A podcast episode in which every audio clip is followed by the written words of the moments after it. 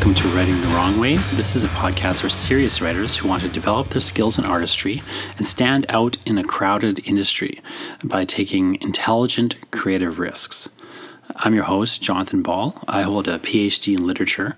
I'm the author of uh, numerous books, and I take a very analytical approach to art making, emphasizing both efficiency and experimentation.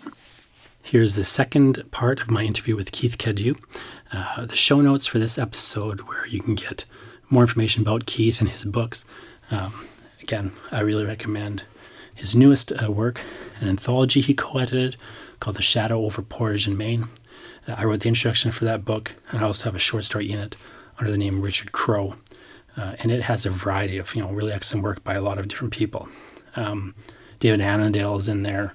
Um, uh, I mean, a lot of great people. Daria Patry has a nice one. Gaze Riley, John Stintsey, a lot of really interesting contributors. And uh, Keith's story, Stuck, uh, is really excellent. It's uh, something we discuss in these two uh, different interviews. If you haven't already listened to it, also, uh, the first part of this interview is available uh, as its own podcast episode. again, um, I took a very long interview with Keith that where he and I responded to student questions uh, in a university creative writing course that I was teaching, and uh, I split it up into two different episodes. So you will hear uh, us respond to student questions that were previously prepared, you know, written down. I had them on pieces of paper in front of me. Uh, both I and Keith were answering those questions, and I also kind of just you know, talked to him about his work and about uh, you know various writing publishing topics. So uh, this is the second part. Again, the first part is available as its own episode.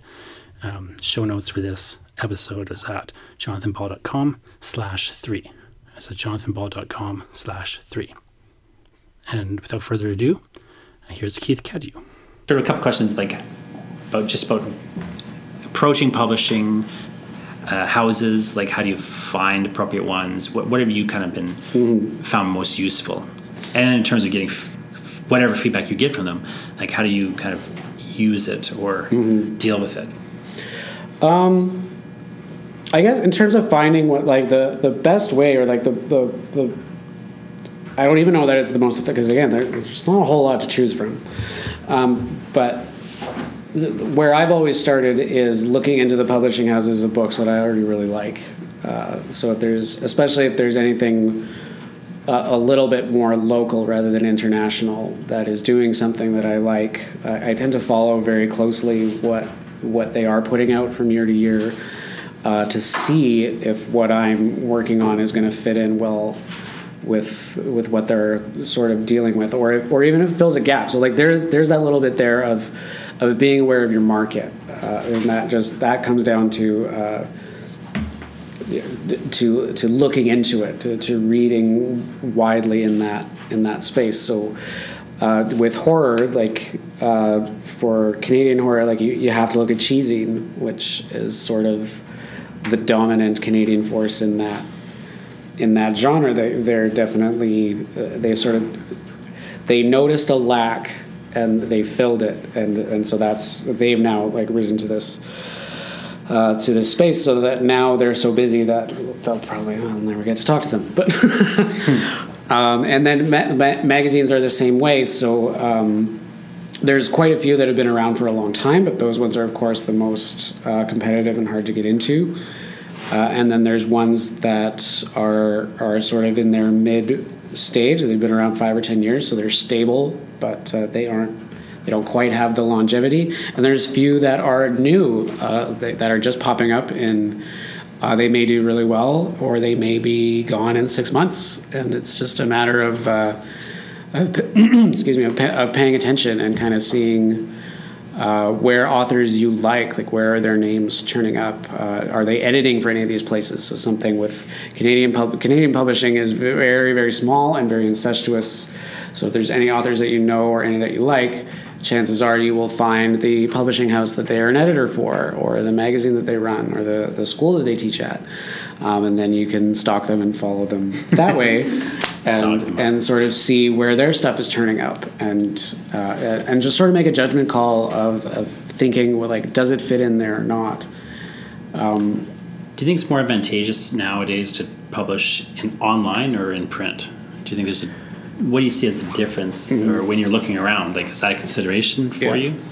It's hard to say. Um, I, I would absolutely publish uh, online. Anything that has appeared online has also appeared in print, so I haven't had like the harsh decision. I would be leery about publishing online for free. Uh, depending on the circumstance. But just because once it's published online, uh, then it counts as published, and then you can't ever get it picked up unless it's a reprint thing, uh, which can be tougher to sell. Uh, so, in, in terms of like that version of it, like knowing the rules of, of what counts as a reprint, what counts as original. Uh, is is important, and uh, and then even like it, it's hard to say because some print stuff pay you ten bucks, and that that's that's hardly worth it. But you never know, and like there are online markets that uh, that do get attention, and even even big ones. Uh, so bigger uh, publishers like Tor have taken to doing a bunch of stuff that is is only available on their site. So they that that's actually a really good place for novellas, but they don't mm. print them. Like they are sure. on they're on their website. But but Tor is one of the big one of the big names. Like you'll that that will be would be harder to get into, and they would pay you. Uh, but then there's like Postscripts to Darkness is an online uh, horror mag that's quite good. Um, the, the, weird fiction review, like the the resurgence of we- weird fiction review, started out as online, and then they went like it was a print magazine in uh, like the 40s and it went under, and then it went online again, and that was Jeff and Ann Vandermeer. Yeah. And then they started printing it again. Uh, so yeah, it's I, it's just as important to, to just pay attention to uh, making sure that your the, the story is not going to get fall into like a rights limbo where you won't ever be able to put it anywhere else. But in terms of like, is it disadvantageous to publish online? I don't think so. I think like the question is unanswerable in the sense that it depends on your goals. Like like if your goal is to just have if your goal is I hate saying the word exposure because it gets used the wrong way, but it is easier to expose a um, online text. You can send a link to somebody. Uh, is there an advantage to publishing an online journal versus your own website? Uh, sometimes no. Uh, so sometimes you might as well just publish on your own website if your goal is simply have a link you can send to people mm-hmm. and like get quote unquote exposure that way.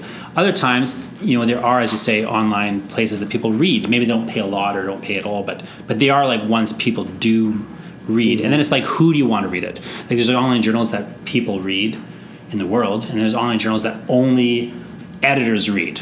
And, you know, yeah. other writers read them, but maybe that's who you want reading your stuff. You know, I think it depends. Like, what is your goal in terms of publishing it? Yeah, I think in so print, too. you tend to like say like print is, tends to still be more prestigious if say you're trying to apply for grants. Like so, if you're getting to the point where you want to get like you want to get if you want to get to the point where you're you want you can become eligible for a grant, well then only certain online journals are going to matter. Only you know mm print things will matter more just because there's a weird prestige bias still. Um, if your goals are you know in terms of just getting the most readers well again like some venues online are great for that others are terrible for that you know mm-hmm. um, if your goal is to just have like a portfolio piece then you might as well just start your own website and put it there and then you just have a mm-hmm. link like it just kind of depends your goal i think but i think the one big difference is if you're doing um, if you're publishing a book that you want people to uh, review you really have to do it in print with yeah.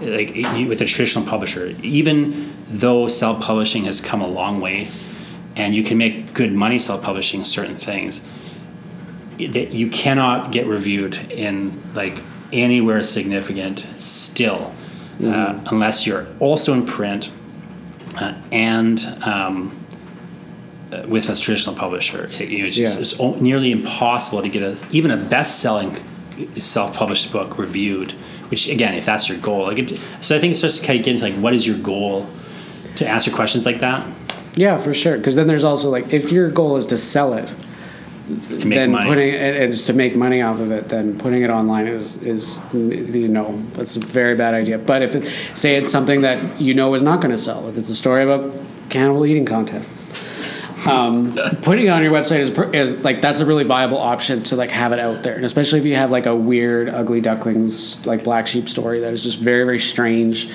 uh, or that you can't seem to place.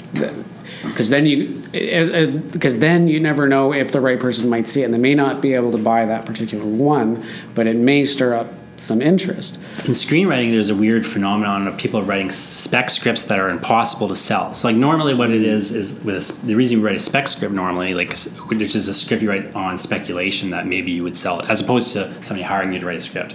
Uh, there's a weird phenomenon in screenwriting where people write spec scripts that you literally could not be sold. Like they'll, they'll write a sequel to like they'll write like write Terminator 10, or they'll write. I, I met a guy once who wrote Cool Runnings 2.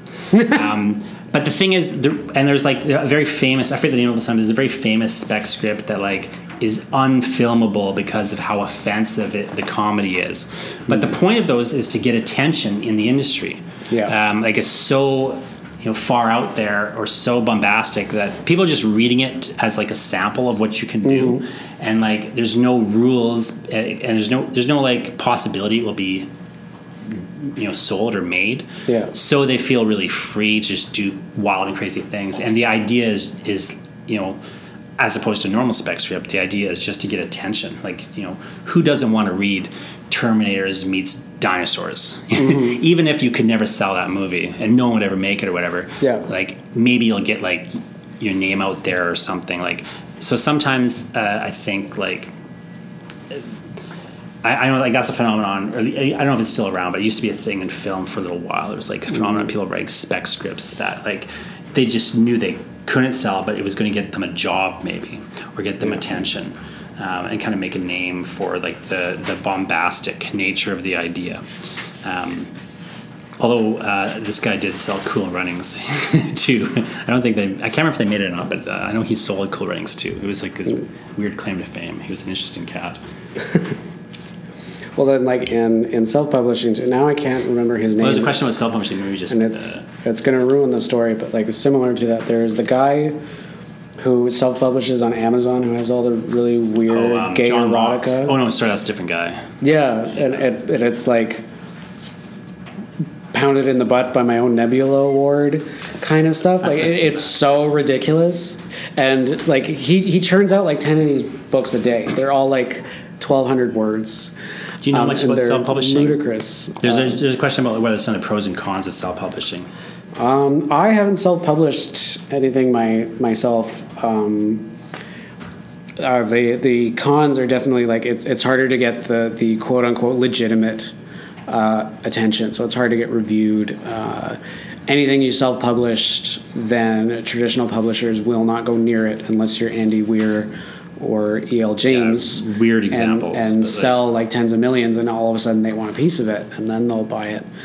Uh, but in but you're right that there are lots of people who who make decent money at it and and can make it viable but it's a lot of it's a lot of work it's a lot of not writing work uh, to get to that point like there's a lot of, of understanding markets and uh, even uh, software programming to, to know how to make your own ebooks properly and I think people don't realize about self-publishing is that it is.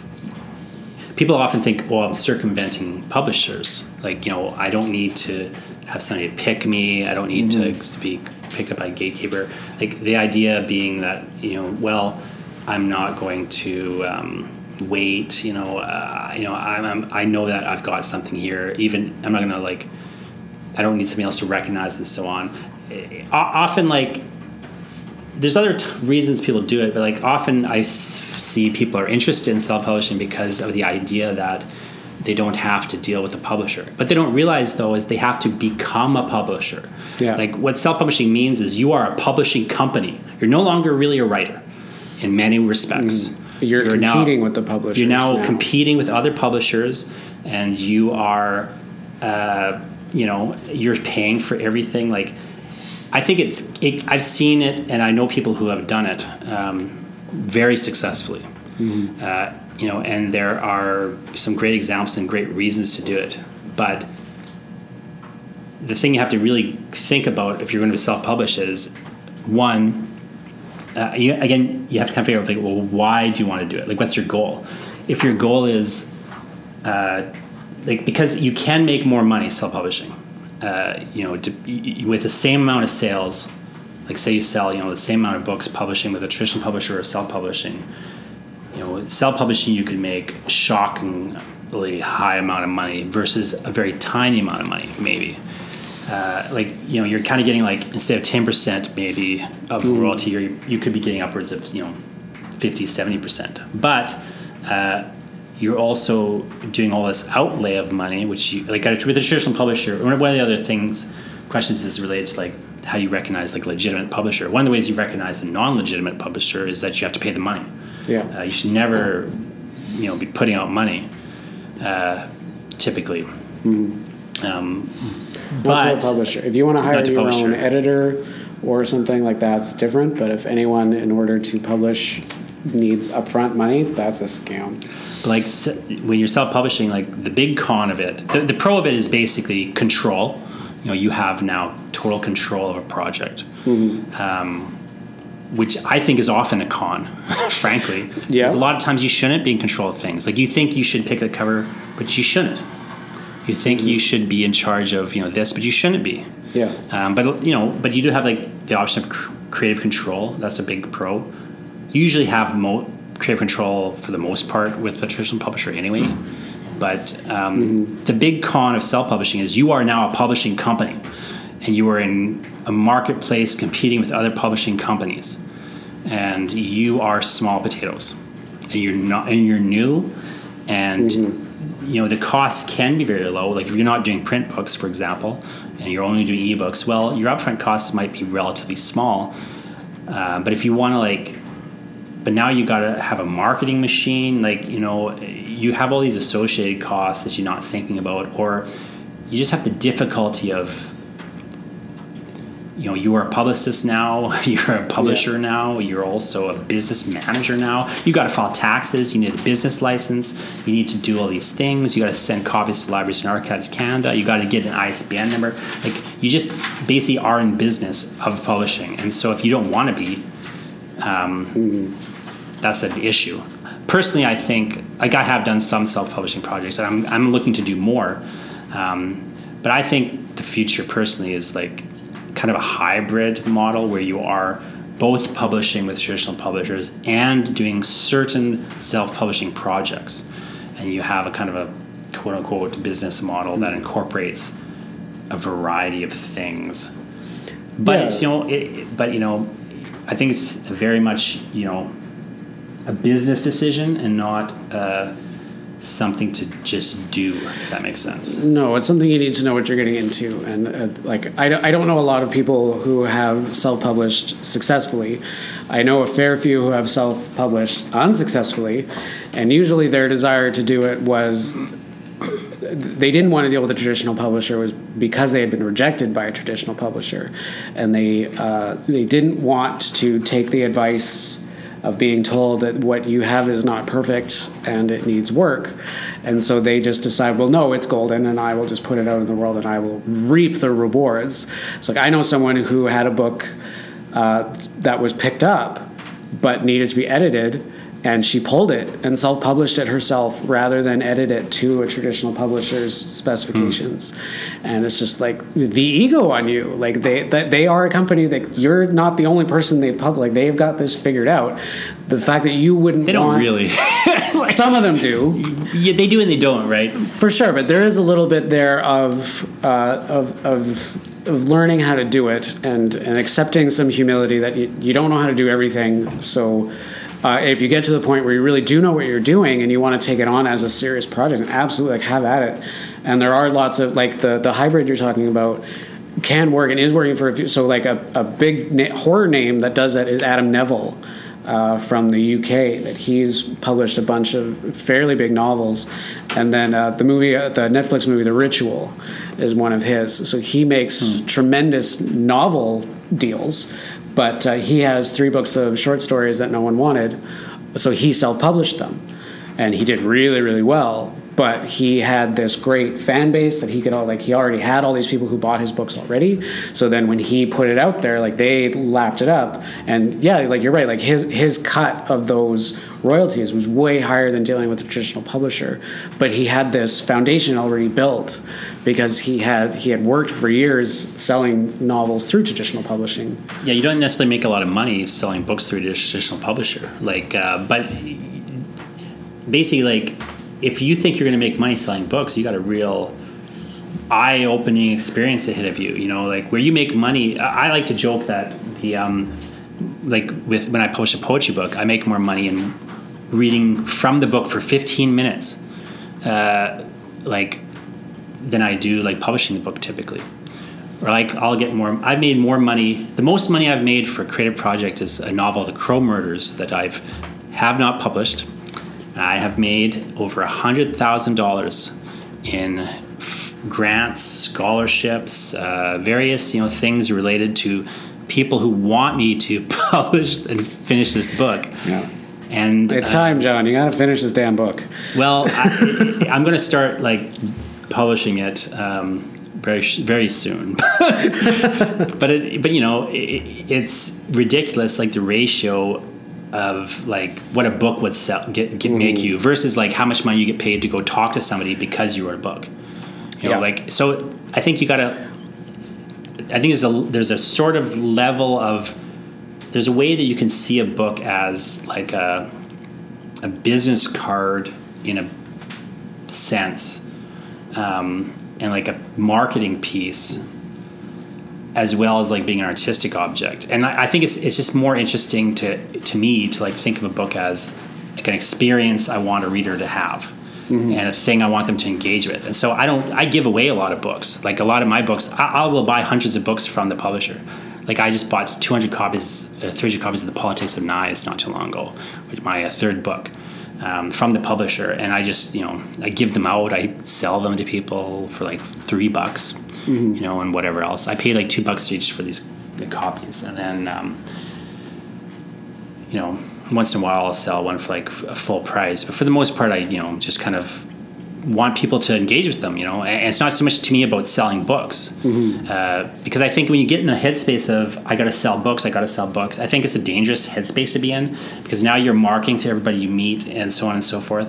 But then at the same time, um, you do want people to read these books, you know, and you don't want your publishers losing money on the books and stuff. So I think there's a nice like middle space where if you see like your money coming from things around the books and you use the books as like a way into like what else you're doing um, i think it it helps you not be a marketer so much as like a person who's like you know trying to like legitimately get people connected to your book. But it also like helps you um, and, it helps you to not stress about things like how much money would I make on this book or what's my advance going to be or whatever else you know. Yeah. And you can just worry instead about writing cool, weird books. Like uh, my my, my thing personally was always I'm going to try to do the strangest thing, like that interests me. I'm not going to try to water anything down ever.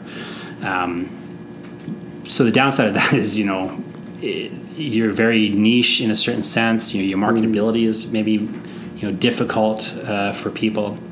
The strength of it is, you know, you know those people who really want what you're doing will kind of have a deeper connection to it and so i think like at that point at least for the stuff i've been doing i feel like there's a level at which it's more important to just connect to a person than sell a book and the book's like this conduit for an experience uh, if that makes sense and so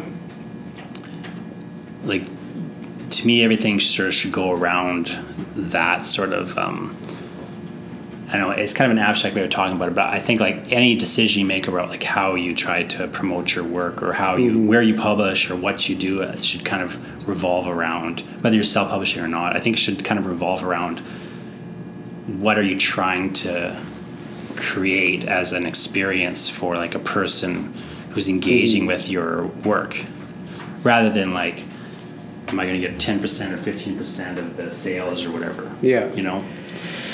Yeah, it's true. Like it's well with anything artistic, like you have to examine your motivations and like, are you doing it to connect to another person or to, to provide this experience or to make money? Because if, if you just want to make money, they're way more lucrative way. I think it's fine to want to make money. Ways. I it, just think it like, would be a great bonus to to write this great book that you're proud of and to, to make money off of it like that. It would be, but that's. But what's a realistic? Because well, here's another question related to that like where do you actually get your money from? like maybe you don't want to answer that question, but how do you make your living? Is it just writing, or do you have other sources of income? Like no, I've got uh, I've got the day job happening, so I, I, get to work in the arts, which is good. And so there's a lot like a lot of people end up teaching, which was my goal for for a while, and I've ended up in in another job that uh, that takes up too much time, so I stopped teaching. But uh, I work in the office for uh, the Winnipeg International Writers Festival so I'm still connected to the literary community. I get a lot of free books, which is great. Um, but yeah, there's definitely a supplementary income because. Um, and, but it, it partly so having this book out means that I can apply for other grants. It means I might be asked to speak somewhere and get paid to do that. Uh, it, it, might mean getting to write articles uh, for something else. Uh, I very briefly was a scriptwriter for a true crime show that was canceled. Um, so like it it can parlay into these other interesting opportunities but like if, if your goal is to be like a writer as you're living you, you are going to make that up from a lot of different projects like it's it's very rarely that you're going to be able to just do one type of thing and make money off of it but you can certainly cobble together enough work to make a living by being a writer but then you have to you have to treat it like a job. You're going to end up writing a bunch of stuff that you don't really want to write, but you do it for money. So you write, I don't know, shitty opinion pieces or on, online. Your shitty opinions.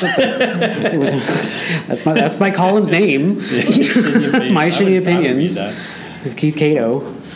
Um, Cado. But uh, it's it's more that it's it's the discipline of it, and so uh, I I have a day job so that I, I can eat food and have a place to write. Because the writing is not doing it. Uh, money wise but I get a lot of fulfillment out of having written that book and having sold it and getting to talk to people about it like that. That feels really good. Like that's that's better than working at, uh, at Walmart. I, I feel like weirdly people think too much about money and not enough about money. Like I think when people are like for an individual product, say you write a book, I think people worry too much about how much money can I make on this book? Where's the publisher? Like, is there? Can I get a big deal? Can I do this? Can I do that? What? Maybe I should try an agent. Maybe I should try a non-agent. Like, maybe I should self-publish. Maybe I shouldn't. I think like people on one hand kind of worry too much about money, like for like a specific project. On the other hand, I think they don't worry enough about money in terms of like, um, again, like the book as a thing that could actually make you some money. But I think usually it's making money in indirect ways. I think people need to think more about like the indirect ways they make money around their writing, mm. and more about and, and, less about like exploiting their money if they're writing for money. And I, I find whenever I talk to somebody who um, you know ha- has managed to make like a good amount of money writing is typically because they are just engaged in a process of writing and they're doing a lot of stuff and um, some of it makes some money, some of it doesn't. But then around that, they've got all these things that like because they've published this book, they can do this thing or that thing. They go do a speaking gig. They go do you know, mm. um, yeah, teach a course, uh, you know, or whatever. And like like personally, like I have years where last year I made a little over half my money writing. Uh, the year before that, I made you know almost no money writing. The year before that, you know, I made you know, I don't know, a third of my money writing. I've had years where I made um, most of my money writing, you know. Uh, but it, it's very much that kind of the problem with writing is cash flow. Mm-hmm. Like, its problem is like, like For I've sure. had months where I made thirty thousand dollars in that month, and then I had another. Then like I don't make any money for seven months. you know, so it's yeah. like you kind of have to be very careful about your cash flow. You and do. so you, we're like, you need like, this business sense, and for, for, even for a book that has a big, if you were to get a big deal, let's say you got a hundred thousand yeah. dollar book deal. Well, what if it took you six years to write that damn book? Yeah, and, and you weren't getting anything. Get you might not ever get anything after that. I used to talk be in, the, in music, and, and well, you were talking about music before this uh, class began. Uh, I remember once talking to a woman who um, she was kind of uh, in charge of giving the band. Like she was the point person who like would deliver the money to the band, and like would kind of interact with them around a lot of various businessy kind of things. Mm-hmm. Like, and, and she was like, you, you- this is weird experience where like you you tell somebody, here's like five million dollars, and they're like, I'm rich. They're like, no, you're not rich. you have to make that last for ten years. You know, plus you mm-hmm. got to pay all these people. You know, you know, it's like you, you're not rich. Like, don't go buy a new house. Like, don't go. You maybe got mm-hmm. five million dollars, but it's you know, it's not as much money as it seems like it is. You know, and like I, I've seen one of the things people don't realize about like big advances, which are very rare now. But like these big advances can kill your career. You could you know be mm-hmm. destroyed entirely and never publish again uh, if you take too big an mm-hmm. advance. Yeah, well, like you're, you're right to point that out because the, part of the reason that the advances are getting smaller is if the publisher loses money on your advance, that- that's basically what makes you blacklisted. Like if you don't sell enough copies to, to buy out your advance, like that's what the advance comes. It's an advance on your royalties. So it's not here's money for your book. Here's an amount of money we're anticipating we're going to make off the book, and here's your cut. And if you don't get that high, they are not signing you for another one. And maybe no one else will ever. And maybe because no everyone knows you got this big advance. Everybody knows, that, Yeah. and so uh, you, you had mentioned. I, I can't you remember can the come back publishing from house. it, but it's rare. um, I can't remember the publishing house that did it, but they paid Jay Leno this Oh, giant advance, Uh, so and no one wanted his book, so they just ate that cost, right? And then well, my all friend the had her con- contract canceled. Yeah.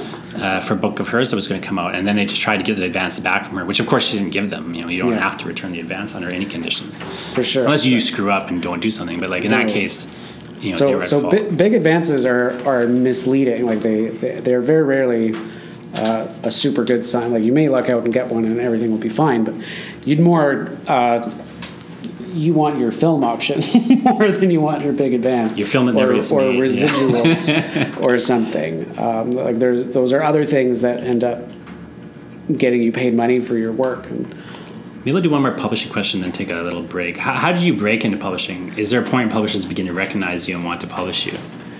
What do you think about that question? Do you, you Uh, probably get that question a fair amount. I get the question a lot. How did you break into publishing? Yeah. And like, is there a point Have I? publishers recognize you? I don't think you can break into publishing. Like that's, Yeah. uh, you know, may, I'll let you maybe ask the question, but Um, well, my my story is sort of a, a cop out because mine wasn't particularly hard. I really lucked out. Um, so I did. Gaze was my uh, creative master's thesis um, that I wrote wrote this novella as as part of my degree, and uh, I I sent it out and it was picked up by a publisher before I graduated, which almost really screwed me over because you cannot graduate with a published work. So I had to co- get them to hold it a couple of weeks so that I could graduate. So, um, but that was uh, that was the first thing I ever sent out he means like your master's thesis can't be published prior to prior to graduating. being your master's thesis. Yeah. So I it, it, so I had written it. I had my defense all set up. Sent it away. They took it, and they're, and they're like, "Well, here's our publishing date." And I was like, "Well, your graduation, like, Yeah. you can't. No, tell them to stop." Uh, so I just they had to hold it, but and like there's I've I've been rejected since, but that that was the first thing I sent out, and that that is so fluky that that it would be picked up and, and actually uh, and because it was a novella which is again something that is sort of hard to find but there's a small publishing house in Toronto called Quattro Books and that's all they pu- all they publish is novellas. Are they still Um, around? yeah Not yeah. Really. they're still around. They've won a few awards. Not for mine. But uh, so yeah that was that was like the weird Do you think people break into publishing though? Like I, I get asked that a lot, and people have this idea that you, you there's a certain point where you break into publishing. I don't believe that's true. I don't think so either because I've heard too many. I've heard enough stories about people who broke and then disappeared, and then had to claw their way back. So you have like Craig Davidson, who ha- had um, had this short story collection come out that did really really well. Sold the film rights to a to a French company, made a like made a huge deal, uh, and then had a novel. Uh, or no, that like that, and that was nominated for the Giller Prize, uh, and he had all these accolades, and everyone's like, he's broken into publishing, he's a big deal. Second book came out, no one cared. Oh, like the worst failure. And then like he was dropped from his publisher. He lost his agent. Like all these things that he had. horror under. Yeah, like everything he had built up was yanked out from under him, and he just basically like perseverance. He's just a tough-headed guy who he just kept working anyway, and now he's come. Craig Davidson, the name has come back. Like he's he's doing very very well, and then he also publishes as, as Nick Cutter, and he had another pseudonym before that. Yeah. So he, he's more like he's an embodiment of the grind. Like he didn't break into anything. He worked at it and worked at it and worked at it, and now you sort of have to deal with them. I think you kind of have to break into publishing every time you do something again. So so it's kind of like you like every time there's a wall you have to push through. And yes, there are publishers if you work with them, maybe they want to work with you again uh, for various reasons, but sometimes they don't. Like uh, like the story I like to tell about do, is there a point people getting recognized and want to publish you? Yes, sort of. Like you get fans basically, and like some of the fans will become publishers or editors. So they'll like request, like, "Hey, can you send something to my journal? I'm editing it now. I really like your stuff." And you'll send it to them, and then sometimes, then often they'll publish it. But even then, you'll get a rejection sometimes. Yeah. Um, uh, my favorite story about this is when when you start to meet people. Also think, oh, you, you know, you meet make all these friends, you get these connections. As you were saying, like there's a very incestuous sort of literary community in Canada, especially. But it doesn't necessarily help as much as you think. Like my favorite story is my first book. Um, uh, uh, book BookThug published my first book, but before that, I had sent it to some other publishers who rejected it. It got rejected for three years, and then I sent it to Coach House Books, and uh, Alana Wilcox, who was you know I, I knew her already, uh, and actually we were back in the days of like Facebook Words with Friends. We were like playing this version of Scrabble over Facebook together.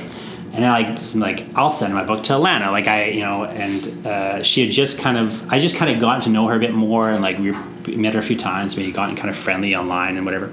So anyway, I send my book to her, and you know, uh, and we're playing Words with Friends like regularly at this point, right? And so there's, and she rejected the book, and so there's literally a moment in the, uh, in her life where like I make my move on Words with Friends, and then she like makes her move. Then she writes me a rejection letter, and meanwhile I'm making my move.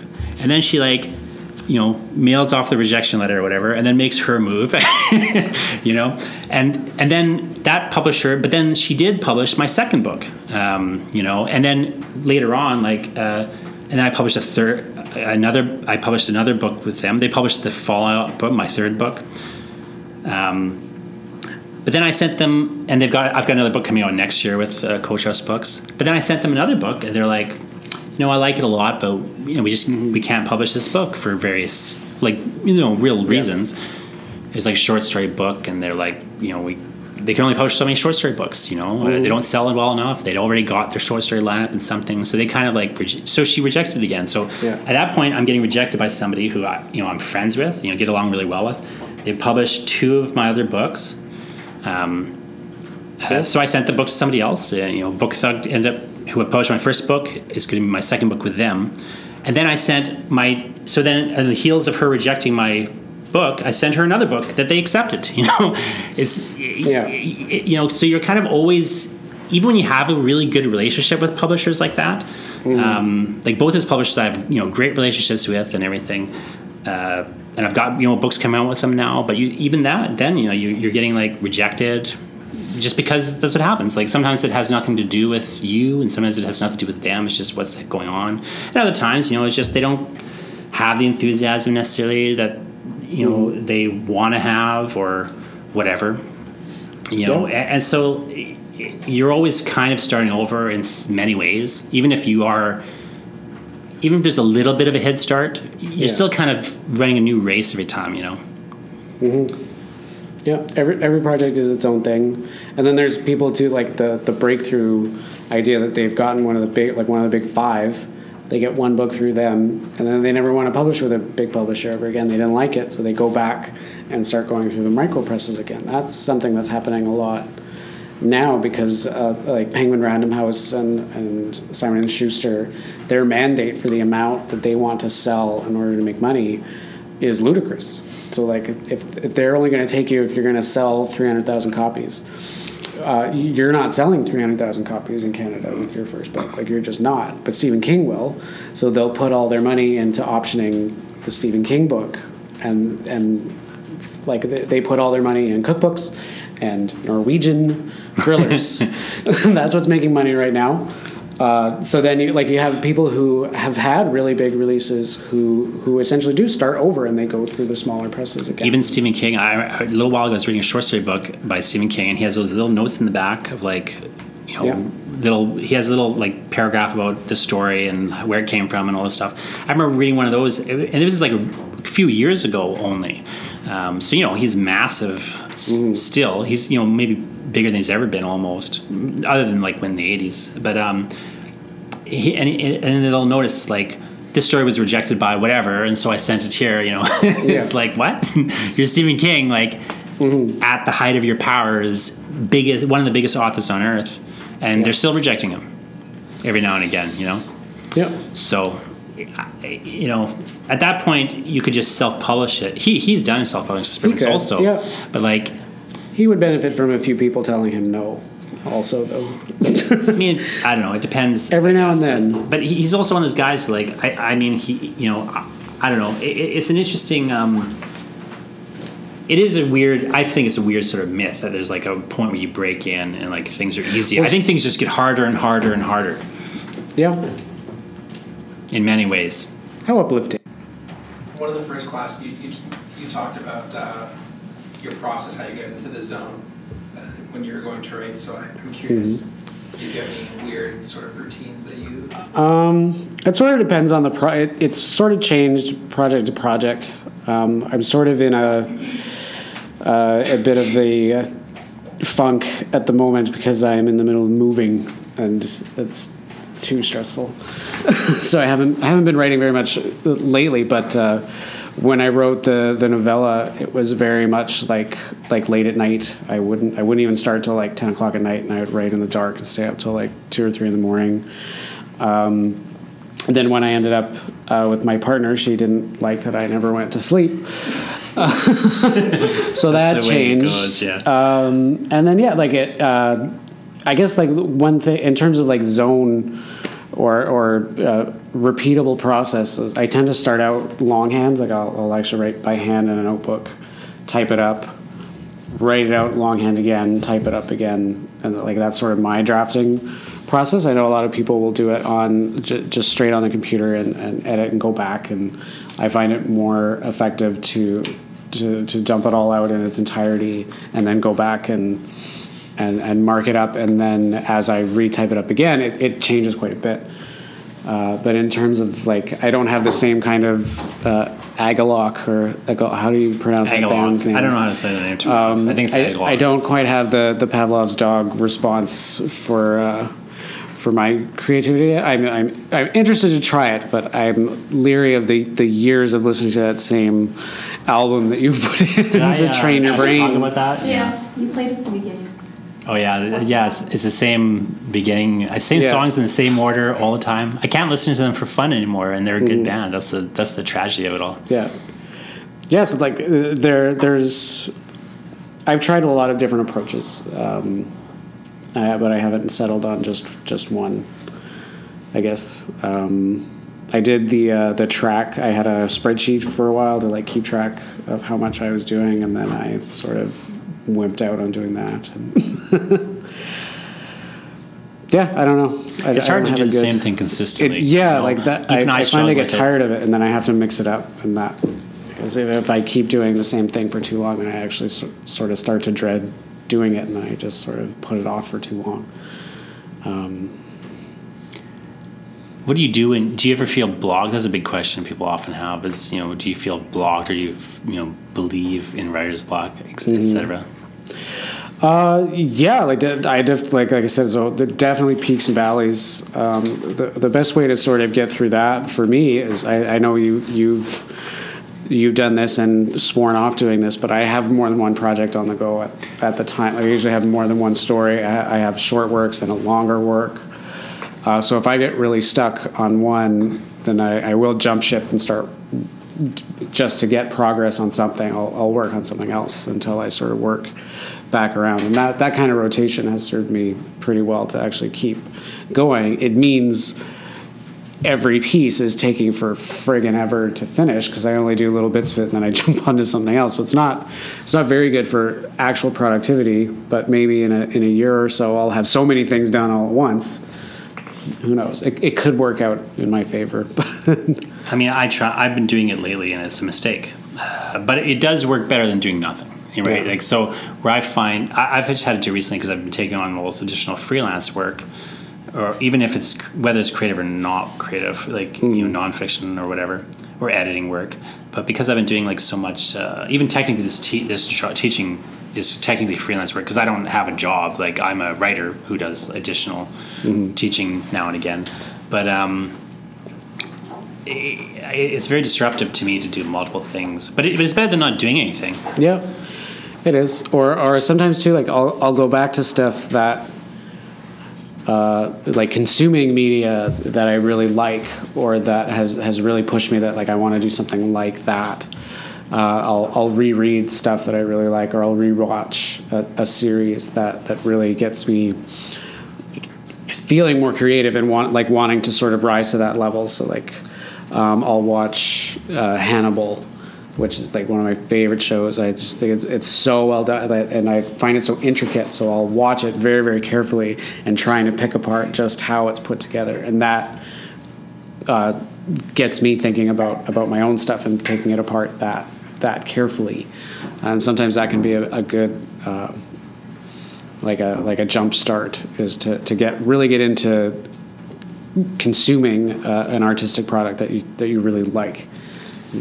How do you? This is the last maybe question um, that is written down, uh, which is how do you create an idea that hasn't been thought about already? Um, or- if you're another question that kind of related to this is like how do you know if you're getting inf- drawing influence from other things how do you know mm-hmm. whether you're just ripping them off like like Yeah. where's the line there you know between like taking influence and kind of ripping somebody off and Yeah. like doing something that's kind of like the things you love versus something that's kind of more interesting or original to you. Yeah.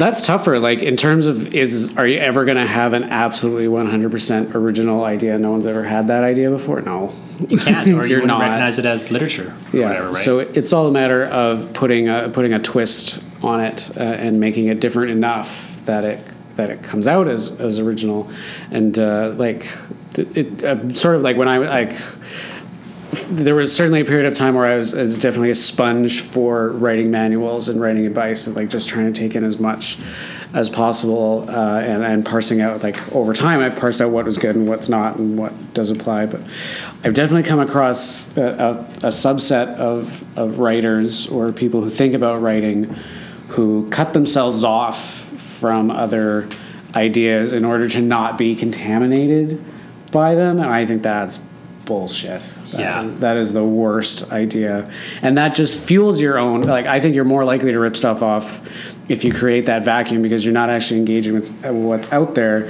and so you're not subverting what already exists. Like you're not even trying but that's yeah. to to get around ideas that already exist because you're not even acknowledging them. It sounds paradoxical, but, it, but like cutting yourself off from quote unquote influences by like you're not paying a lot of attention to the genre you're working in or whatever. Like it's, it's paradoxically a good way to rip people, like to, to be unoriginal because mm-hmm. you think you're being super original, but you don't know that everybody's dead. That thing's dead and over. Yeah. you know, like people were doing that five years ago. You think you just invented it. Yeah. You know, what you don't realize is like Yeah. things are just in the air. And And I think you're much more likely to unconsciously rip off something like that in that instance, rather than soaking in as much as you can.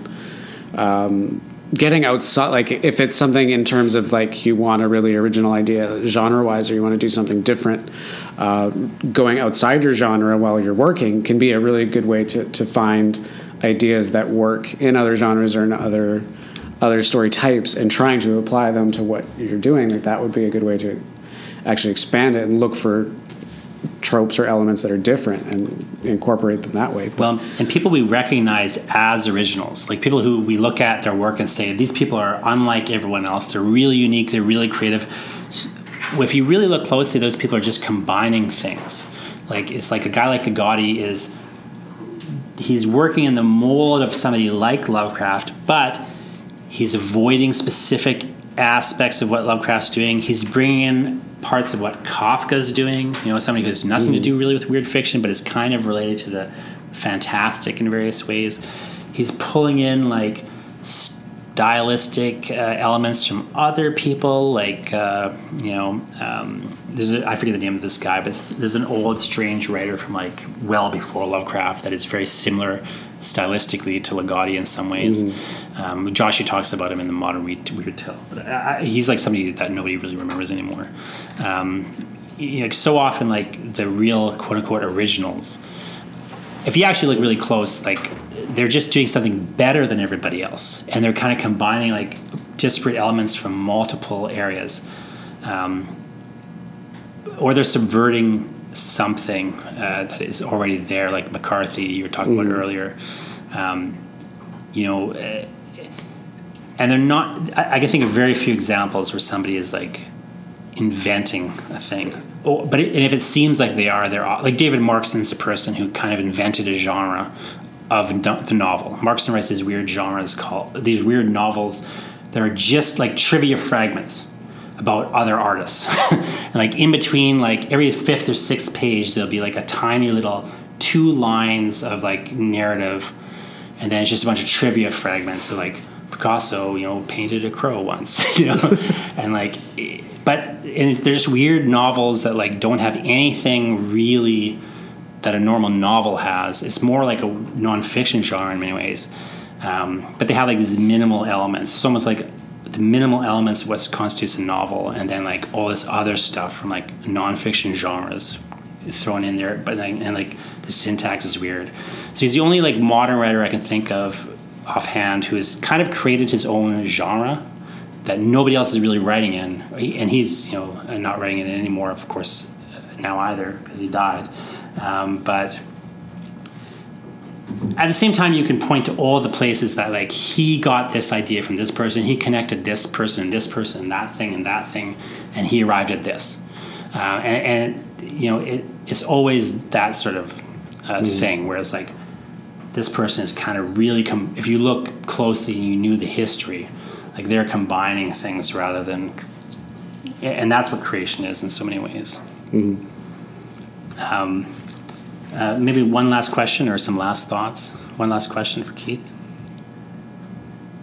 How about your last thoughts? Why do you? Uh, what do you? How do you want to be remembered, Keith? If I, um, as a writer, you know, as a writer, let's just go back to the original question of like the horror. Like, why mm. horror? Like, what is the appeal to you yeah. of horror?